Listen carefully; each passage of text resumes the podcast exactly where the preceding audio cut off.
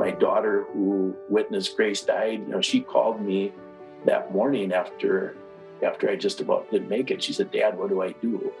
And I said to her, um, "You got to you got to keep going with Grace's funeral plans." She said, "Well, what about you?" And I said, "Just you got to plan it. Let's just. I don't know how long I'm going to be there, but I said just plan it as if I'm going to be there. If I don't make it, you're going to plan two funerals." That's how bad I was, and uh, I said, just plan it out for about two weeks because we're going to know in two weeks if I'm going to make it or not.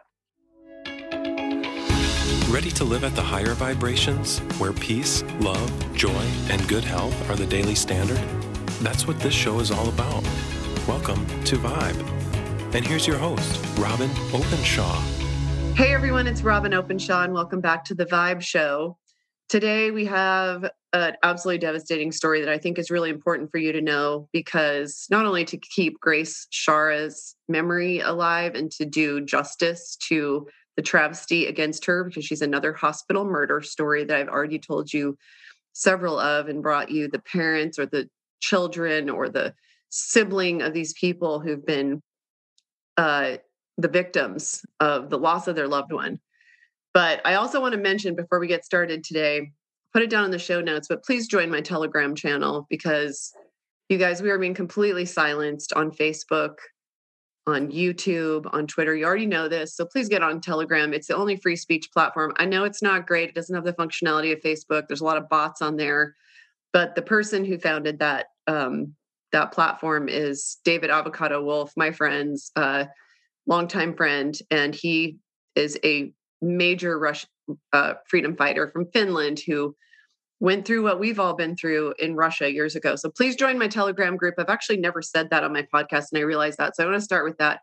My po- my Telegram group is down below. Go ahead and click it and join it. Join it. But that's where I share share content so that we can all, as citizen journalists, figure out what's really going on in our world and what we need to do. Consequently, without citizen journalists, we're kind of lost because our mainstream media is basically just propaganda now.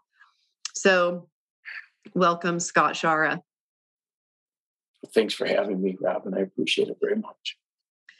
So you've been out there telling your story. I've never seen somebody such a warrior for um, for the truth about your family members' experience, and I want to just really quickly recap the basics of Grace's story. First of all, to not drag you through it, but also so that and and you know you and I talked for a couple hours before and so this is kind of in no particular order, but I'm just going to hit on a bunch of the things that I think are significant about Grace's story. And then you can, at the end of that, you can add to something you think is important. You can correct anything that I say that I got wrong. But then I want to go into some things that I think are really important that need to be talked about about this very, very big story. Does that sound good? That's perfect. Okay. So, everyone, uh, Grace Schara was a 19 year old when she went into the hospital in October of last year, 2021. Grace was born when Cindy and Scott were 39 years old, which we know is common. Um, Down syndrome uh, babies are often born more to people who are having their babies late in life. And she was, though, very, uh, uh, she's your third child, right? Correct and she was very high functioning okay? We all know these lovely people with down syndrome and she was she could drive she was graduating high school she could read and write. Um, in her hospital notes they wrote repeatedly about how she had down syndrome and i think that that was frustrating for you because there was no reason to do that. There are lots of strange things that happened in her story the, the Department of Justice ended up investigating it and totally exonerating the hospital, even though your story includes an armed guard being stationed outside Grace's hospital door. That's a new one. That's one I have not heard. And it looked to you like the reason was to to keep any healthcare workers from intervening in what you consider to be the murder of your daughter. Um, Grace sounds like she was an absolutely adorable girl and she was a huge Elvis fan. And she actually became friends with Priscilla Presley. She was a, kind of like a walking Elvis encyclopedia. And her big, big goal in life, her dream, her fantasy was that she was going to be a tour guide at Graceland one day. And she would say, okay i'm already i'm already struggling she would say to people, "I'm named after one of God's principles." So she was raised very well in a, in a Christian family and with parents who loved her very much and considered her one of the greatest blessings of their lives. There were 22 doctors who wrote in Grace's medical um, notes. You have asked for her medical records. Uh, you have found out since then that there's a thousand pages of content that were missing from what they gave you. Um, 22 doctors, I think, reported 36 times. Uh, you, your family is from Wisconsin. This happened in a very big Wisconsin hospital, I believe. And some of the factors that you could follow up on any of this that you want to, but this hospital put a DNR or do not resuscitate on her chart the night before she died uh, against your will, against the will of Grace's family. Uh, you had your own pulse oximeter because you didn't trust theirs. And they had two different pulse oximeters on her, and they were showing very, very low oxygen levels. But I think a very, very key part of this story is that 15 minutes before the hospital put your daughter on a deadly, lethal combination of three sedatives that say right in the box insert that they're known to be a lethal combination of sedatives. 15 minutes before that, your daughter, who was sitting at Grace's side, took her oxygen and found it to be at 93%. 93% is quite close to what a normal person's oxygen level is. So, people's excuse to say we're writing this person off, if there is an excuse for that, because their COVID is so bad, really aren't at 93% uh, oxygen. And they had two pulse oximeters that were saying she was at 40 something percent and at 60 something percent. So you have three wildly different oxygen levels. But Grace had been functional. She had been talking. One time, when if you guys took your eye off it at all, they would do things like like strap her down and restrain her, put put your daughter in restraints when she is completely capable of saying, "I need to go to the bathroom," and so they put her in restraints to uh, I assume, so that so that you know it is more convenient for them to treat her as a patient. Um, you saw in your chart of your daughter's care that she was never offered baricitinib, which um, well, you saw that they claimed that she was, and you say that that is false. That she was never offered that. You didn't even know what baricitinib was until you were in the hospital, and that's something I really want to follow up on is that you were here in the hospital refusing to leave your daughter's side. And so, of course, you were going to get exposed to COVID. And of course, you were going to get COVID, and you did. And you yourself were hospitalized. And I think that's an important thing that we're going to follow up on here. But you had a conversation the day before your daughter passed away with a Dr. Gavin Shokar, who um, wanted, and he he claims in the hospital notes that you did not, I think, ask for a DNI or do not intubate, you you disagree and say we refused intubation the whole time. Um, I think five different times you were bullied into trying trying to they wanted to intubate your daughter. We we all know, okay, probably everybody who's watching this now knows that hospitals were given a $39,000 bonus for anybody they intubate. So that's a terrible um, incentive for these hospitals.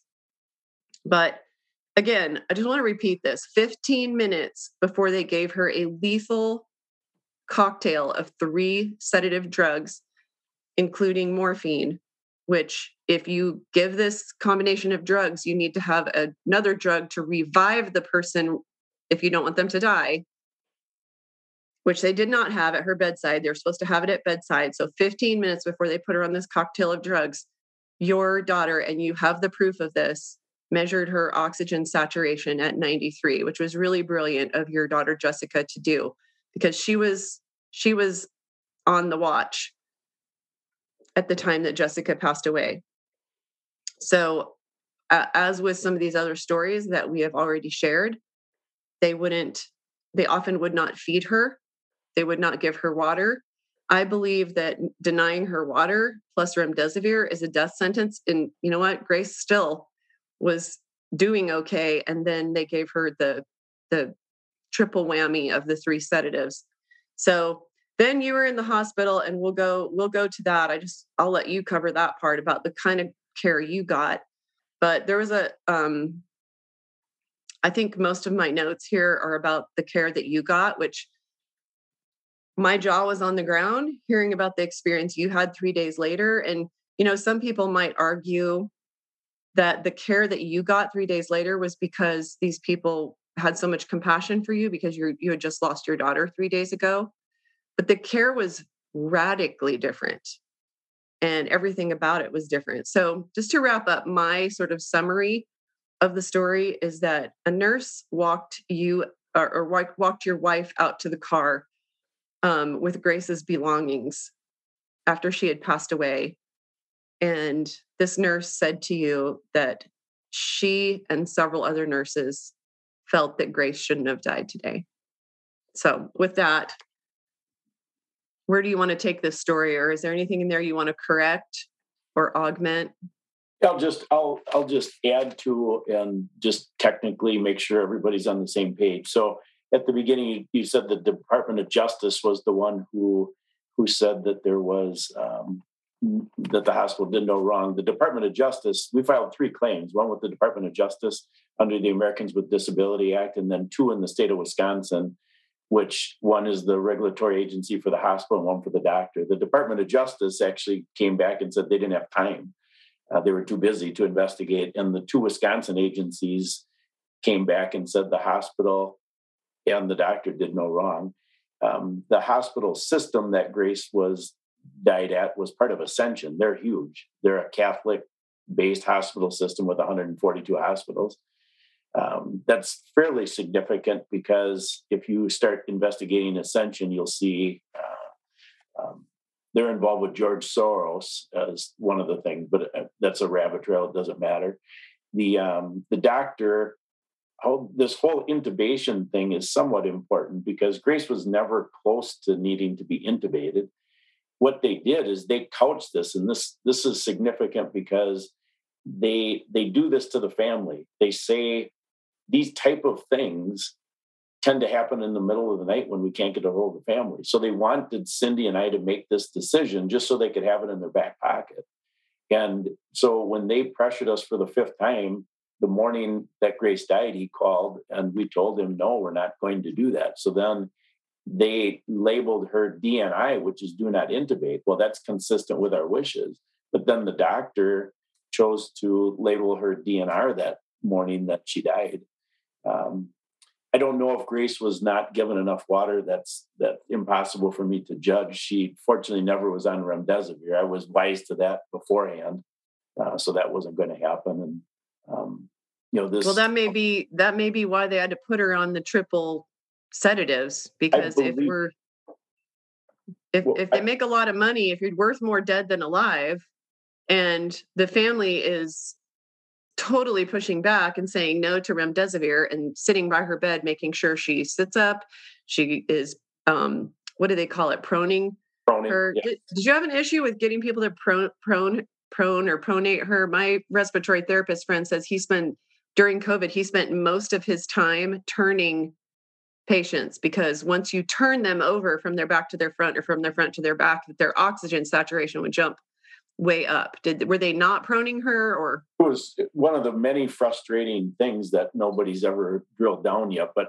it, you know, as you know, I've gone through these records so many times. So it, the second day Grace was there, one of the doctors came in and said that proning is a known help. And so I looked that up. Yeah, that's a no-brainer. So then I go out to the nurses and said, Hey, can you help me with Grace? Let's prone. And they they rejected that. I, I asked multiple times. They would not help. And so finally, on Grace's sixth day, is the first time she was prone when my daughter Jessica was in there, and uh, and her oxygen went right up, and it was not all that low anyway. But I mean, it went in Grace's last night. It was at 98 and 99 all night long, and she was prone all night. Uh, so it's a frustrating piece uh, to the puzzle, but I mean, it's just one of many, many frustrating pieces. Um, you know, thankfully, this nurse said to my wife at the end when she's walking out Grace's belongings that me and several of the other nurses don't think Grace should have died today. Because that was the clue that got me involved with this 500 hours of research And you know, so I'm very thankful for that. Of course, I wish she would have just stood up at the time and saved my daughter, but at least at least we're able to share the story. You you are one of the few people who are even aware that remdesivir kills your kidneys and or and or causes multi-system organ failure. So you knew to go in the hospital in October saying no to remdesivir and you were pushing back hard against the vent and they still found a way for Grace to not survive. And it was a clearly lethal thing. And I I I you and I've discussed this, but I think you are assuming or curious about or think that they chose her because she's vulnerable. Um, I wonder if the if the reason you were treated so differently three days ago, three days later, is the difference between the COVID magnet hospitals. Okay, this is all just my research. Okay, nobody's out there talking about this, but it looks to me like there was about one in 10 hospitals in America who who even really had covid patients in any significant number and they were the ones who were incentivized and compensated based on thresholds they had to hit and i told you that i think that it's like for every for a 90 day period they had to hit like 165 covid patients so certain hospitals became covid magnet hospitals i just made that term up but do, do you know what i mean I think and so I don't I don't think I think it would be much easier to pull this whole fraud off to have the federal government putting incentives on the larger hospitals. And I do know that the vast majority of hospitals really weren't taking COVID patients. You know, I've told my audience knows the story if they've been following me for very long that I was walking around in Park City, where I live, Park City, Utah. I was walking around in our only hospital and there was no one in there. I spent one hour just trying to get a blood draw. Never did get it because there was no one there to do it. And there were no patients in the hospital. And I asked in the ER when I was walking back and forth and trying to see if there's a single nurse in the hospital or phlebotomist, never found one. And I asked them in the ER, just chit chatting. I was just like, Do you have COVID patients here? And they're like, No, we don't. And while I was in the hospital, I got a KSL story. KSL is one of the major mainstream media outlets in Utah saying that Park City had the same percentage or proportion of COVID infections as New York City. This is it. This was March 12th of 2020. So I got the big fat lie from Utah's biggest mainstream media outlet while I was standing in our only empty hospital. They weren't testing for people for COVID in that hospital. I asked them. They didn't have any COVID patients in that hospital. There's nowhere else to go in that county. And we had the same infection rate. So anyway, th- those are just like early clues to the fraud. But I, from what I can find, asking all my medical doctor friends and those who are giving me information, I don't think they got a whole bunch of people in the middle, doctors and hospitalists and healthcare workers, to to somehow pick on the vulnerable. I know it. It. I don't blame you for going there. I think it's that she was in this big, huge hospital. So what happened three days later when you got sick and you got sick enough that you had to go check in? Yeah. So the difference between the hospital that I went to and the one Grace was in is it's a small regional hospital. I think four or five hospitals. So that would fit the theory that you're you're thinking. Um, you know, so it could be that I fit the age range that should survive, or you know, these people had a conscience. But you know, what's interesting when so my oxygen was down to 84. I had uh, the doctor we're working with so she said, before you go in, you know, my oxygen was dropping the night before. And so then she, this was a Saturday morning when I went in. And so she said, try um, three budesonide treatments back to back. So we did the nebulizer three times back to back and I couldn't get it. You know, I was at 84. So it was that my wife drove me to the emergency room then. So I asked the doctor we're working with, which, which hospital? she's she had one good example of St. Vincent's in Green Bay, and I had a dog bite a couple years earlier. Went there and I was treated fine. So you know we didn't have a lot of experience, but we chose that one.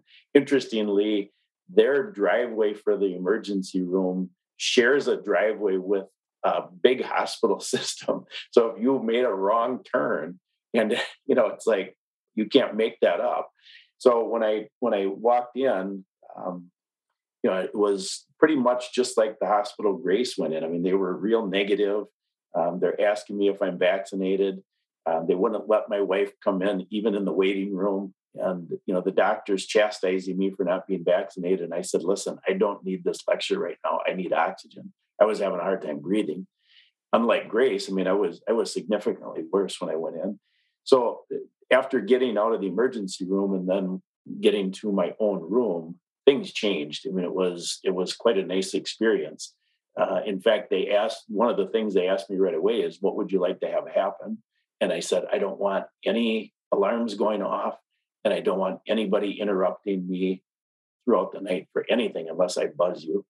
And to my surprise, they respected that, and they say to my surprise because in the hospital with Grace, I mean, they they I asked them after the first night, can you shut or turn the alarms so that they go off in the nurses station? And they said no. And I thought this can't be.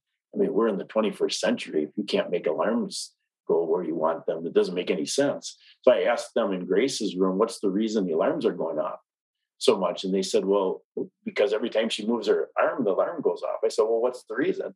Well, they put the they put the IV right in the crux of of the elbow. So I said, Well, why did you do that? And well, it was easier for us. It's like, oh my gosh.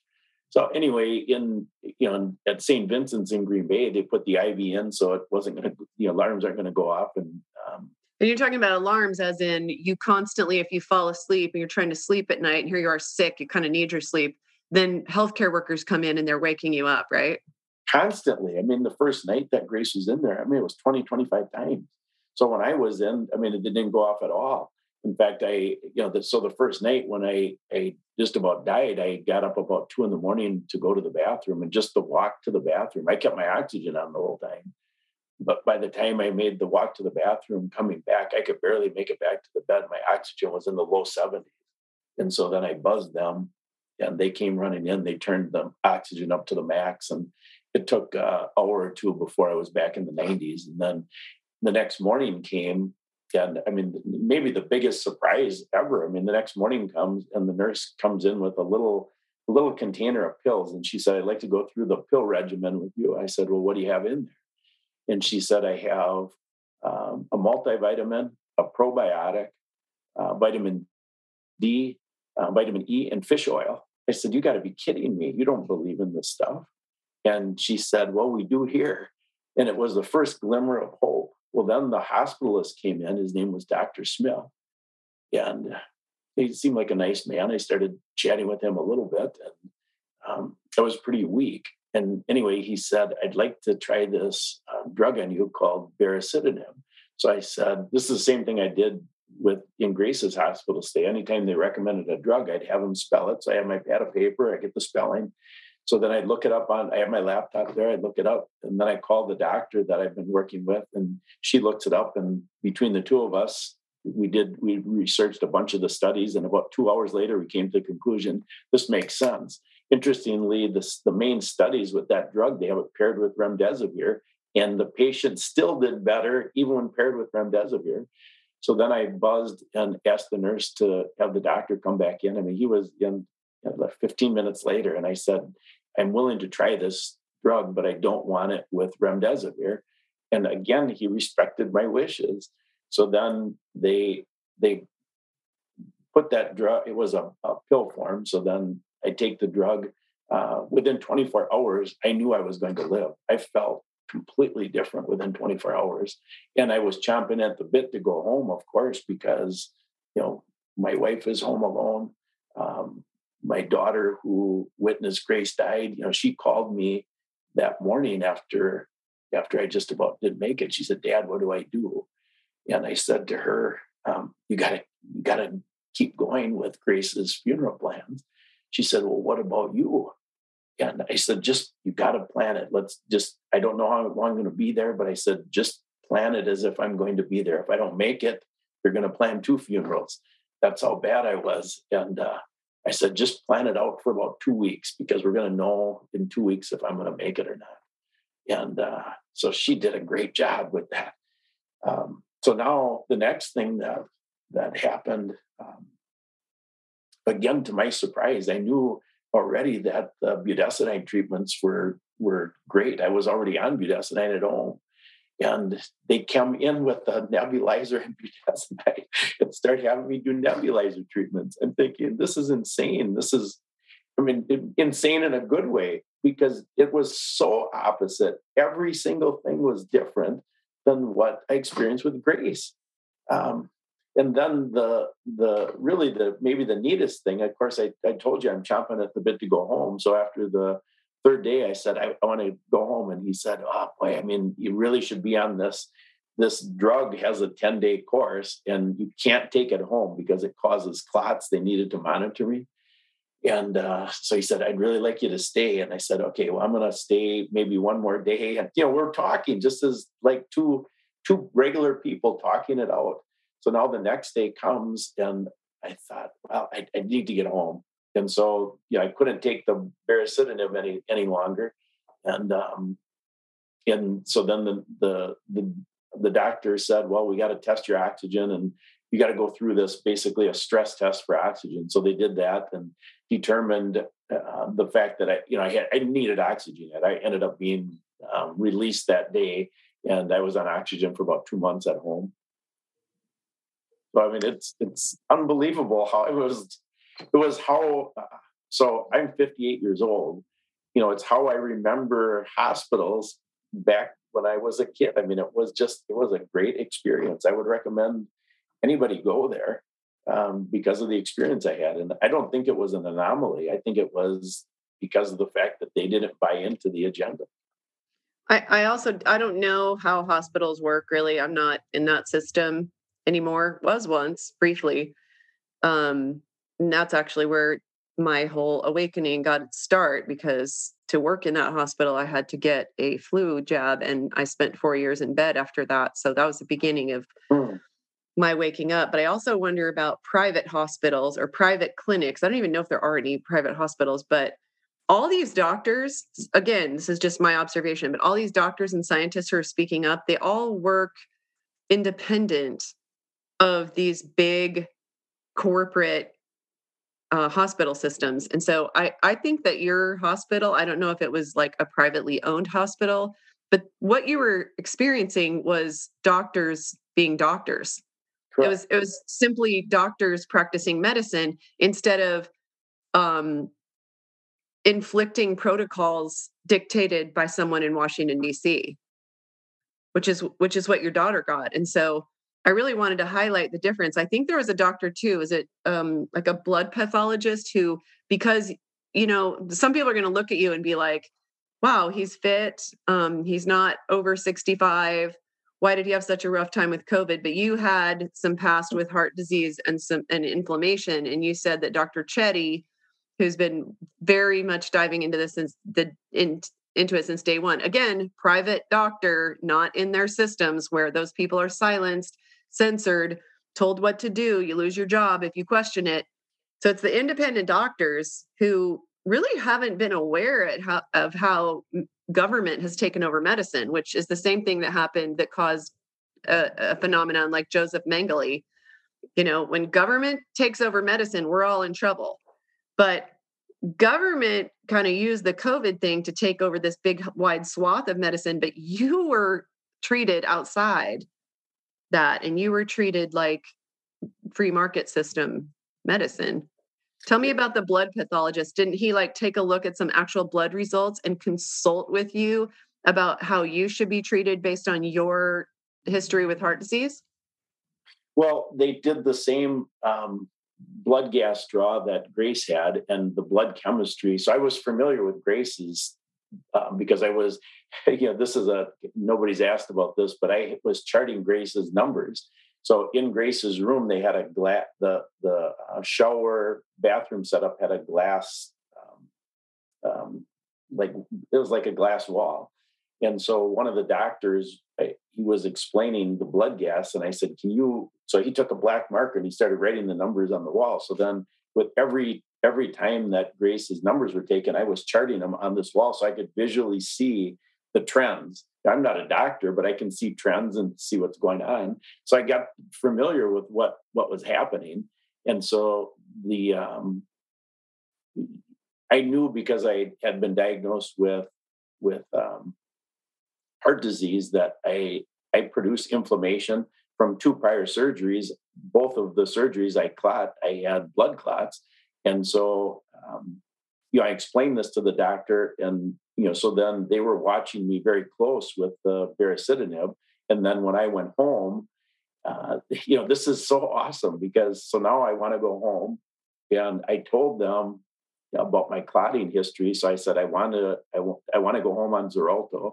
And the reason I wanted Xarelto is because that's what I used last time I had knee surgery and I had a blood clot. And so, you know, they're looking at me, well, how do you know, how do you know this? I, we can't just send you home with Xarelto. I said, just, can you just do this? Just trust me. I, you know, this is, and they did it. They, they just believed what I had to say about my own condition because I knew it. I've studied it before you know, it was a, it's, it's so shocking to, uh, when you hear that. But anyway, going back to comparing that to, to Grace's numbers. So I was wise to these numbers. They're showing me literally my blood numbers, and I knew what Grace's were. So I'm comparing them and thinking, oh yeah, this is this is bad. So like our D dimers, uh, the D dimer number, our walk around D dimer, which is our propensity to clot, is about 500. So Grace in the hospital got up to 23,000. I mean, that's just in, an insane number. Well, mine was 23,000. And so then, you know, I wasn't super concerned about it because in, in studying COVID, COVID throws these numbers out, but I was concerned about it with my personal situation because of my propensity to clot. So they had done a CT scan on me, didn't show any clots, but I knew if I went home, I'm not going to be monitored anymore. So I wanted to go home with the the um, the blood thinner, and uh, they prescribed it at at my request without doing anything more than it was. So they were really they're really good to you as you were checking out. Listened oh, to you, listened to you, worked with the patient. What a concept! What a what a shocking thing that they collaborated with you on what it is you wanted to happen. And I also think it's important to note that you know, just in case anybody is tempted to say, oh, well, this gentleman just thinks his daughter was murdered, can you please notice how reasonable Scott Schara is that he knows what good medicine is because he received it three days after his daughter passed away? Just yeah. want to make that point. Well, thank you. You know, Dr. Chetty, I'm thankful to him. I mean, he's from South Africa. He's he's done. There's many doctors in the United States that have done the same thing. They're using the scientific method to figure this thing out, and and as you know, I, I, learned about him from the doctor that's really helped us discern all of this. And uh, when I, you know, his his link to his research is on Grace's website. But when I, I looked at it and studied it, oh my gosh, this is why Grace and I ended up in the hospital. So we were on the frontline doctor's protocol. And yes, I am fit. I mean, I'm statistically in in super health. I thought I'd walk through COVID no problem. Uh, because of, of how healthy I am. But the reality is, you can't, no matter how healthy you are, if you have a propensity to clot and inflammation, which I have both, uh, that's a gen- genetic disposition that you can't keep your oxygen up. So Grace would have inherited that from me. Interestingly, my wife, her symptoms with COVID, we all three had it at the same time, basically, or overlaid. So we all had the Delta variant and we were all overlaid within days of each other her symptoms were the worst, but yet her oxygen was in the 95 and, and over the whole time. Um, but of course, she didn't inherit my genetic disposition. There are some things I want to go back.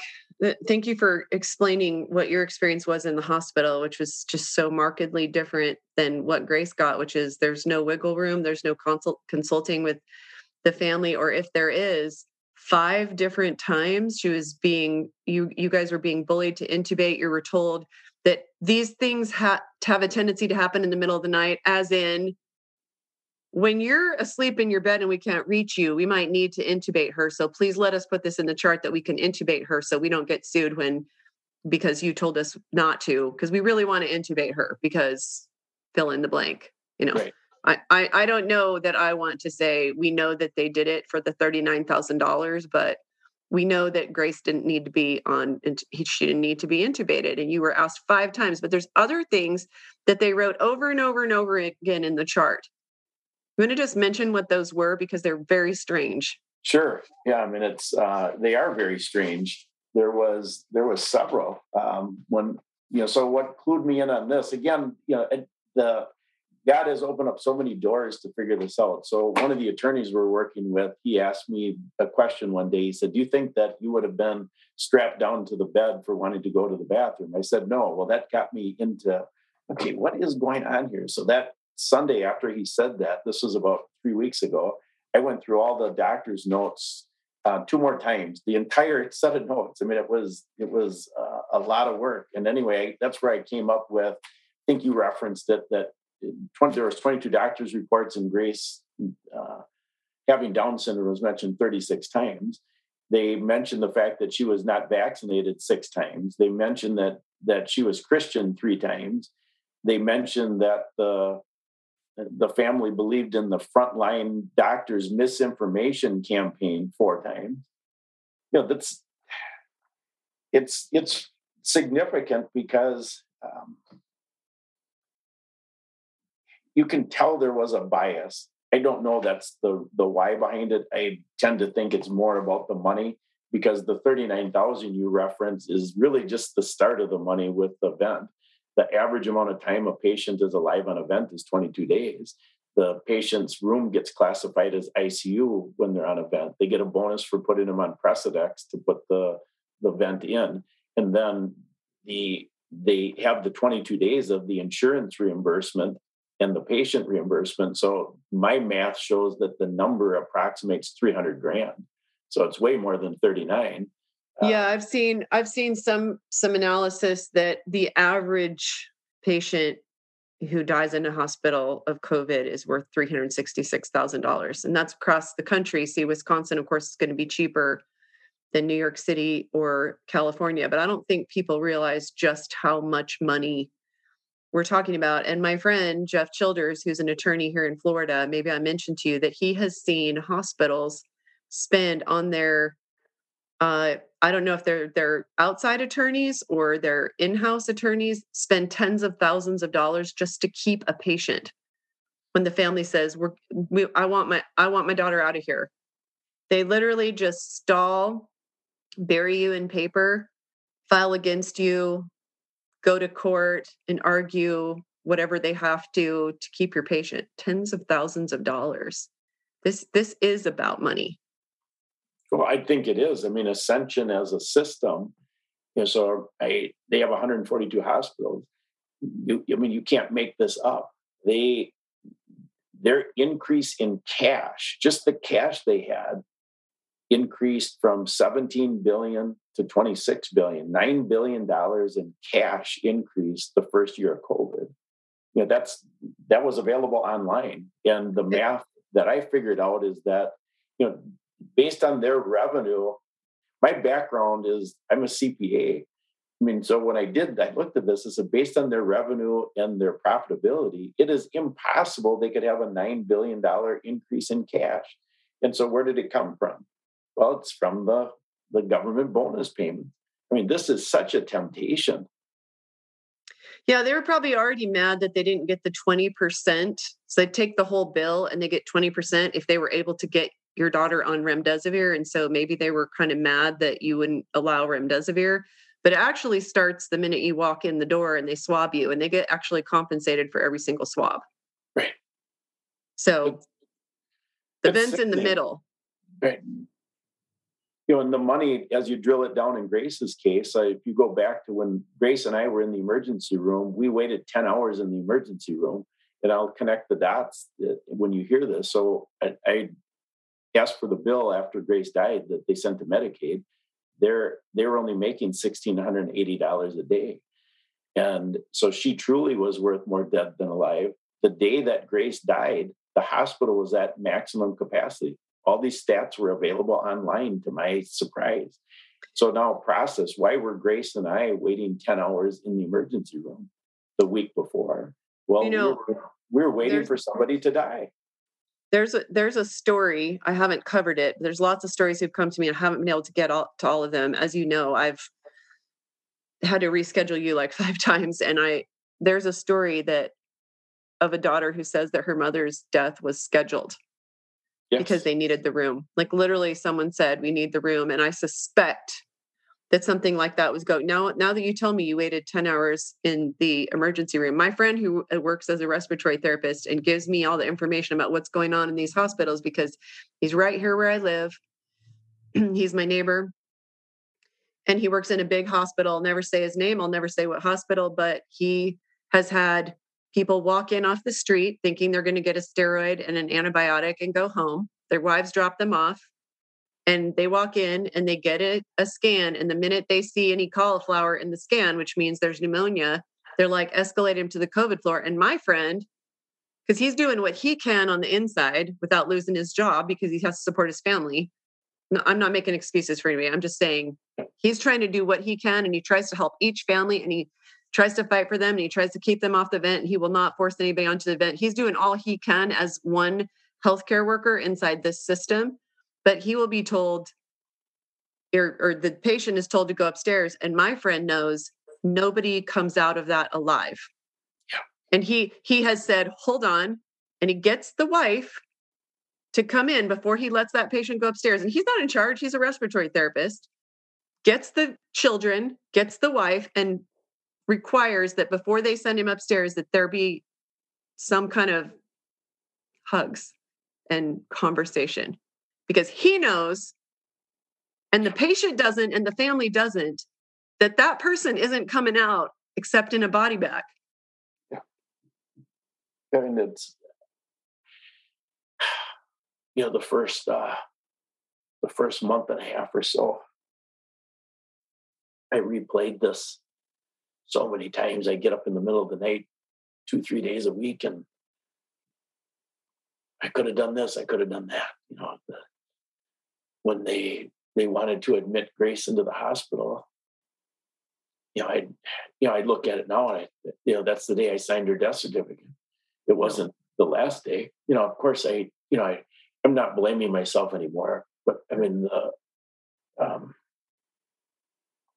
can I, can I say I mean, can I say something about that? Yeah, go ahead. I have never and all of these families, I told you before, what they have in common is that their loved one went into the hospital with them to some degree awake.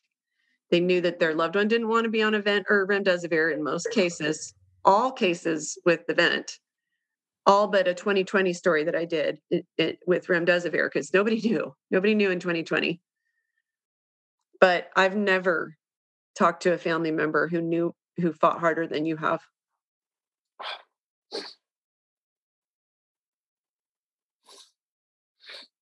You did you did everything. Well, I'm fighting right now. I mean, Grace is so easy to fight for because she loved unconditionally. So it's yeah, when I yeah I look back, you know, I, you believe in that that white coat, and even when the even when the doctor at 645 called us and said that that he's administering more or he administered morphine i still believed in that stupid white coat and you know you just replay it. Why didn't you know they did so many dumb things. You know why didn't i just take her out of there?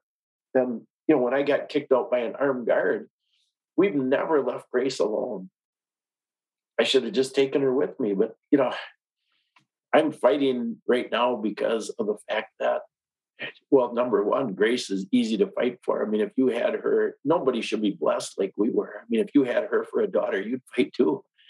Um, because you don't want, I don't want any other family to lose their their best buddy. I mean, you don't want that.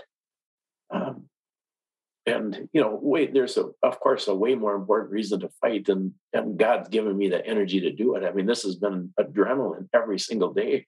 And i'm working i haven't worked this hard in 30 years. I mean so i mean it's it's god doing it but it's not because he wants to save people's lives in the hospital. He wants people to realize they've been duped. I mean we have and me too. I mean we rely on the government for way too much and we trust way too much and he only he, he wants us to only trust in one thing and that's him and so i think this story has that opportunity to prick people's hearts and see that they've been lied to and God can use that to to turn their hearts to Him and start start searching. I mean, you're always going to come to the same place if you start searching for the truth. God says there's no no one has an excuse. He's given us all ample opportunity. Just look around in nature. Just look around at your body and see what He's done. Um, but you're going to always end up in the same place, which is you're going to see, you're going to start reading a Bible, and then you're going to see what He did for us, which is He sent He sent His Son so that we can uh, we can be with Him forever. So 30 years from now, when you and I are in heaven and we see Grace again, I really hope I get to meet Grace one day. Um, what would you what would you like to be able to tell her that you did with her memory and her story to serve others? Well, you know, that's a fantastic question. I mean, I've thought about not that exact question, but I just thought about grace you know she she didn't fight um, she was it's i have thought this in my mind i've never shared this with anybody before other than my best friend uh, dan i told him that grace was obedient unto death the same as jesus was. Jesus was obedient unto death. So grace you know she trusted her dad. She trusted me uh, to take care of her. And so if i told her that we're doing this to and she just did it. She didn't fight. You know, so I just, you know, when I wasn't there and they strapped her down to the bed, I just envisioned, you know, she she just I would guess she didn't fight it. I wasn't there, so I don't know what she did exactly. But you know, she I, so I would tell her, you know, Grace, thank you for for being obedient because you know God had other plans. You know, God's sovereign. So I mean, He you know, so what that means that as it applies to Grace's death, it means that he knew before Grace was born the day she was going to die and how she was going to die. And so she, her story, God, I don't know how big his plan is right now. I just know what I'm involved with and that he's behind it. And so he's using her story right now to save people's lives. So I would just say, Grace, thank you. Uh, you know, for being the best kid. I mean, I you can't have a kid like that. Just was wonderful. But thanks for being obedient. You know, I'm going to uh, send this story to the hospital where Grace was treated. And I just want to say, may God have mercy on Dr. Gavin Shokar's soul and all the other people who participated in this and all the people who are participating in this all over the United States.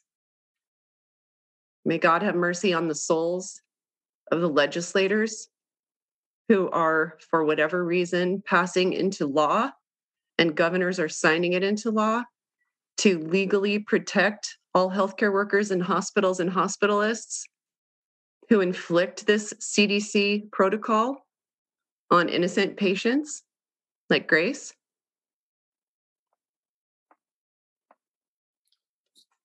This should never happen again. And the only way this is going to never happen again is when the people get wise to what's going on and they stand up to it. And one thing, I don't know if you relate to this, Scott, but sometimes I ask myself why I am just pounding my head on the bricks. And I, I kind of know why when I really search my heart is that I'm a parent doing penance because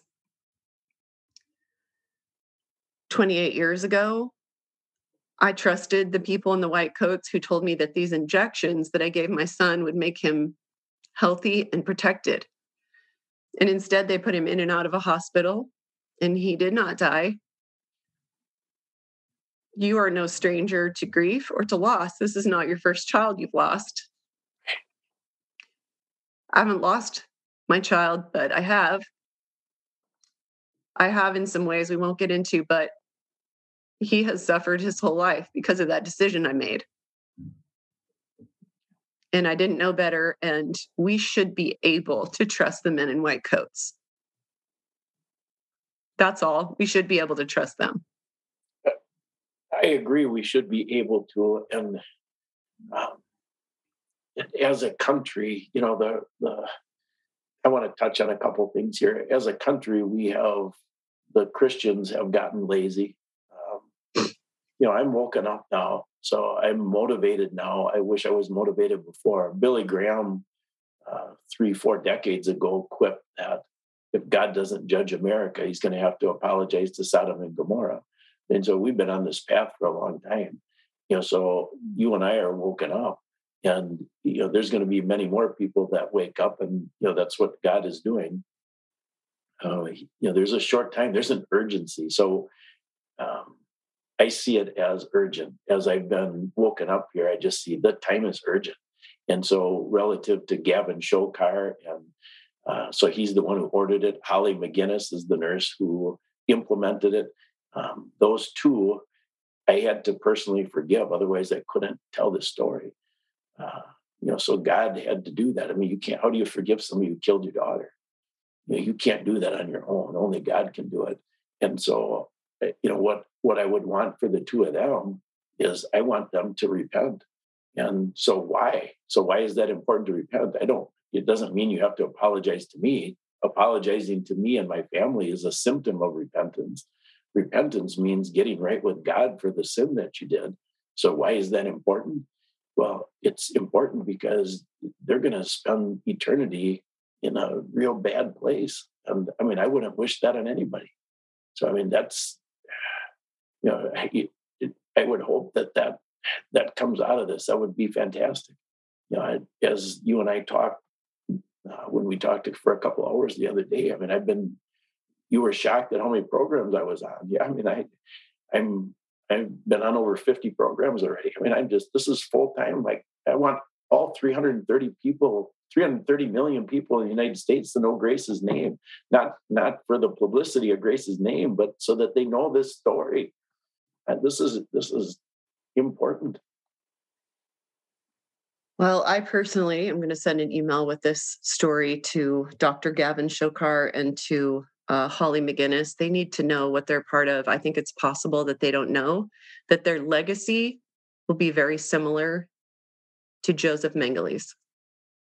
Because what they're participating in by allowing government bureaucrats who know that remdesivir kills who know that very few people survive the vent and the half a dozen or more sedatives and paralytics you have to put the patient on in combination with all the other drugs which no one's ever tested that almost no one survives that and yet they keep pushing it and now they have pushed in all 50 states a law that nobody can be sued for murdering patients in this way and so uh, my my commitment to you is that i send it to the hospital and I hope that other people listening, what's the name of the hospital? It's St. Elizabeth's Hospital in Appleton, Wisconsin. So everyone, um, I'll put this in the show notes. St. Elizabeth's Hospital in Appleton, Wisconsin, and I will find emails of these two healthcare workers. Please write them with care and respect, uh, knowing that they may not know what a terrible fraud they're involved in. It's hard to imagine, but a good friend of mine has a husband who's an ER doctor, and he is still as ferociously pro vaccine, COVID vaccine, all of it. He's starting to wake up a little bit. But I think what happens, and again, you're just getting my theory here. I think what happens is these doctors trust, just like we trust the white coats, they trust the CDC. They've never considered that the CDC might be doing something truly awful. And they put people on remdesivir and then they watch people die and they think they're watching people die of COVID when they're watching people die of a protocol that almost no one can possibly survive. So well, I mean, I think that's that can be a piece of it. There's no no doubt in my mind. Um, in fact, you know, when early on when you know you start wondering, people are asking, what do you what do you want out of this? And you know, I really hadn't thought about that. Then I thought, well, you know, I would like to have the death certificate changed to the truth. And that, you know, you just, you know, laughingly, you just think, well, what should their consequence be? Well, their consequence should be if they get COVID, they've got to check into the host- same hospital that that killed Grace, you know, and go through the same protocol, you know, the same drugs that they put on Grace. Well, here, you take these yourself. But I mean, I, you know, I'm I'm just jousting with you with that. But I mean, it just it would it would fit the crime. That's for sure. Well, some of these people are telling me their stories, when they talk to healthcare workers one on one who are inside those hospitals, the healthcare workers will tell them, I wouldn't allow my health, I wouldn't allow my loved one to do what we're doing to you right now, what you were doing to your loved one. I, I've had a number of these stories. You know, it's the the surviving daughter or the surviving wife say, this nurse tell me the person they'll, they'll tell me the person's name. We don't go live with those people who are willing to do anything at all to help our loved ones. We don't go live with those names. We go live with the names of the people who are involved in the murders. Yeah. because i didn't start out calling these murders. It's only after reading 50 of them on the website protocolkills.com and after the first one that I was brought into in a Houston hospital, where they hadn't even seen their father in law, who was a Vietnam veteran, in 10 days. And so they brought me in to try to just get into the hospital to see him. So you just refused to leave your daughter's side. Like, I'm not kidding when I tell you you fought harder than anybody. This man had been alone in the hospital, being bullied onto a vent, which he didn't want for 10, 10 days. And then Stu Peters and I buried that hospital in phone calls. We were hearing from people inside the hospital. We had sources in there that this people just run around bumping into each other because their phones were all blowing up. And we had protesters out front, and the hospital actually sent people out to our protesters and were like, You've been given misinformation. And one of the people in the protest said, No, you also murdered my mom. Wow. So it's it's a thorny story. Somebody needed to get their hands dirty on this, but I didn't start out calling it murder. That's not a that's not a mild conclusion to make and I can't believe I'm saying it. You would have told me I'd be doing content like this 2 years ago, I wouldn't have believed you. I would talk about the I would interview the latest book authors to come out with a new health and wellness discovery like what what on earth has happened here um, speaking of the death certificate, the last thing I want to point out is that FEMA, I believe, offers you $9,000 to bury your daughter. Is that right? That's right. Yeah. And what did you do when you were offered $9,000? Um, my wife instantly, so we were learned of this from the funeral director, and my wife instantly said, "We don't want their dirty money."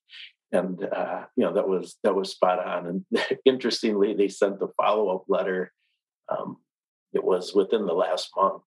Um, hey, just so you know, you can you can get this, and and uh, you know, as we got after we got that follow up letter, I thought, what is going on here? You know, and and it is it's just consistent with this whole thing. You know, they want to have you take that money so that you think, oh, look at how we helped you. You know, where the government is just here to help you, and it's yep. like uh, that's so it takes your eye off the ball. So, oh man, at least we got our funeral expenses covered or a portion of it covered. And so you took you take your eye off the, you know, your the ball that you should be paying attention to. So well, you know, we're not you know, if, the money. If you see the big financial picture too, they're also tanking the dollar highly intentionally. And so what do they care if they just dump a bunch of cash on all the people they want to be quiet about all this? Correct. It it's, actually it's, serves, it's really hush money. That's what it ends up being. Yeah, it, but it also serves multiple purposes. The more money they dump into the economy, the more they can drive us to the very brink and pull the rug on us with this great reset business. That's so, what's spot, your spot on? What's your website that people can read more about Grace's story, other other um, news stories about um, everything that happened, your research? Because you went, you really have gone into well, why did this happen to my daughter? And I've offered you some ways that I, I've said to you, well, maybe don't go all in on the idea that they're targeting the vulnerable because I've also not not that they aren't happy to end the life of your innocent 19 year old daughter with Down syndrome who can't fight for herself very well. But I've seen people who are breadwinners in the prime of their life, 41 years old, killed the same way. So yeah. I, I think there's other other dynamics. So we got to keep we have to keep asking the question because this is this is so big it's so hard to wrap our brain around so i'm going to put down below you guys my telegram group which is where i release these stories as i do them because i'll go right straight to facebook jail if i put them there and you might say well why are you being a coward Robyn well because i can't really bring these subjects up without uh, being on my public figure platforms. And I'm going to share protocolkills.com if you'd like to go read 50 stories who have been through similar things. These are all individual stories. I don't want to say they're the same story, but very common threads throughout them that give us a clue to what's really going on so that we could protect our loved one when they walk through the door of the ER because they might walk through the door of the ER with a broken arm and they'll get chased with a swab. And if it comes out positive because it's a ridiculous test that is good for what it's good for, but not for diagnosing COVID, if it's set at a cycle threshold of 35 or 40, it could come back positive even though you're not even sick whatsoever.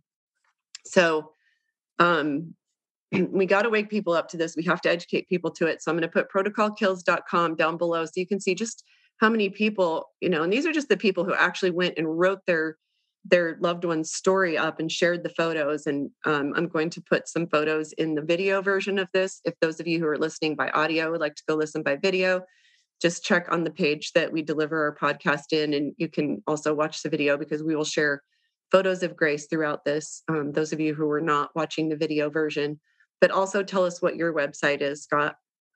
It's ouramazinggrace.net. And the um, so Grace's life is on there. Uh, it's not even complete yet. We got a lot more to add. So it's it's fun. It's a fun website. But then all of my research is posted, and I chose to do that because um, this story has a believability factor. You know, so when you hear me talk, you think, "Oh, is this you know, it's too far out there. Uh, so I put all the research on so people can see, you know, what speculation. I, you know, I haven't labeled, you know, what's out of the records, what's speculation, so you can clearly see what's going on. And uh, like as you mentioned about being shut down, so two weeks ago Thursday, GoFundMe shut us down because Grace's website is now propaganda.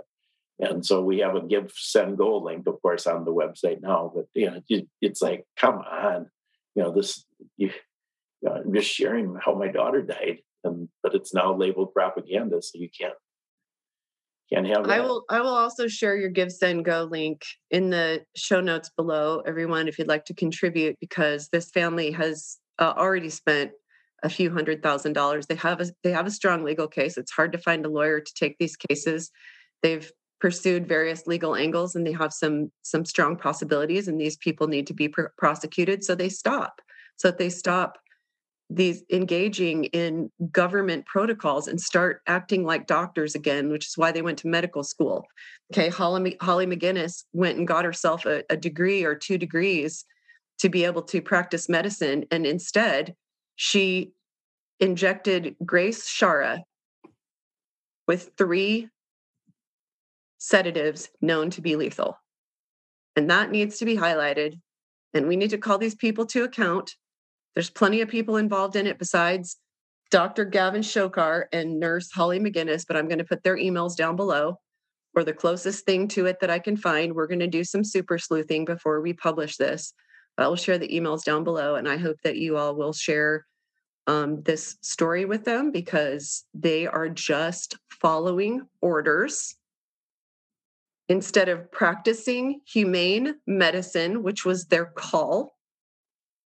I don't think that they went to medical school or to nursing school to kill people. I think they went to help people, and they have gone very, very wrong. So, everyone, please take this simple action and send an email to these two at St. Elizabeth's Hospital in Appleton, Wisconsin, send up some prayers. Thank you to God for the life of Grace Schara. Thank you to Scott Schara for trusting me with with his family story. And God bless your family, Scott. Thank you, Robyn. It's been really a gift and an honor to just be here and just talk like this. It just uh, it's uh, this has been very nice. Thank you. God bless you. Same to you.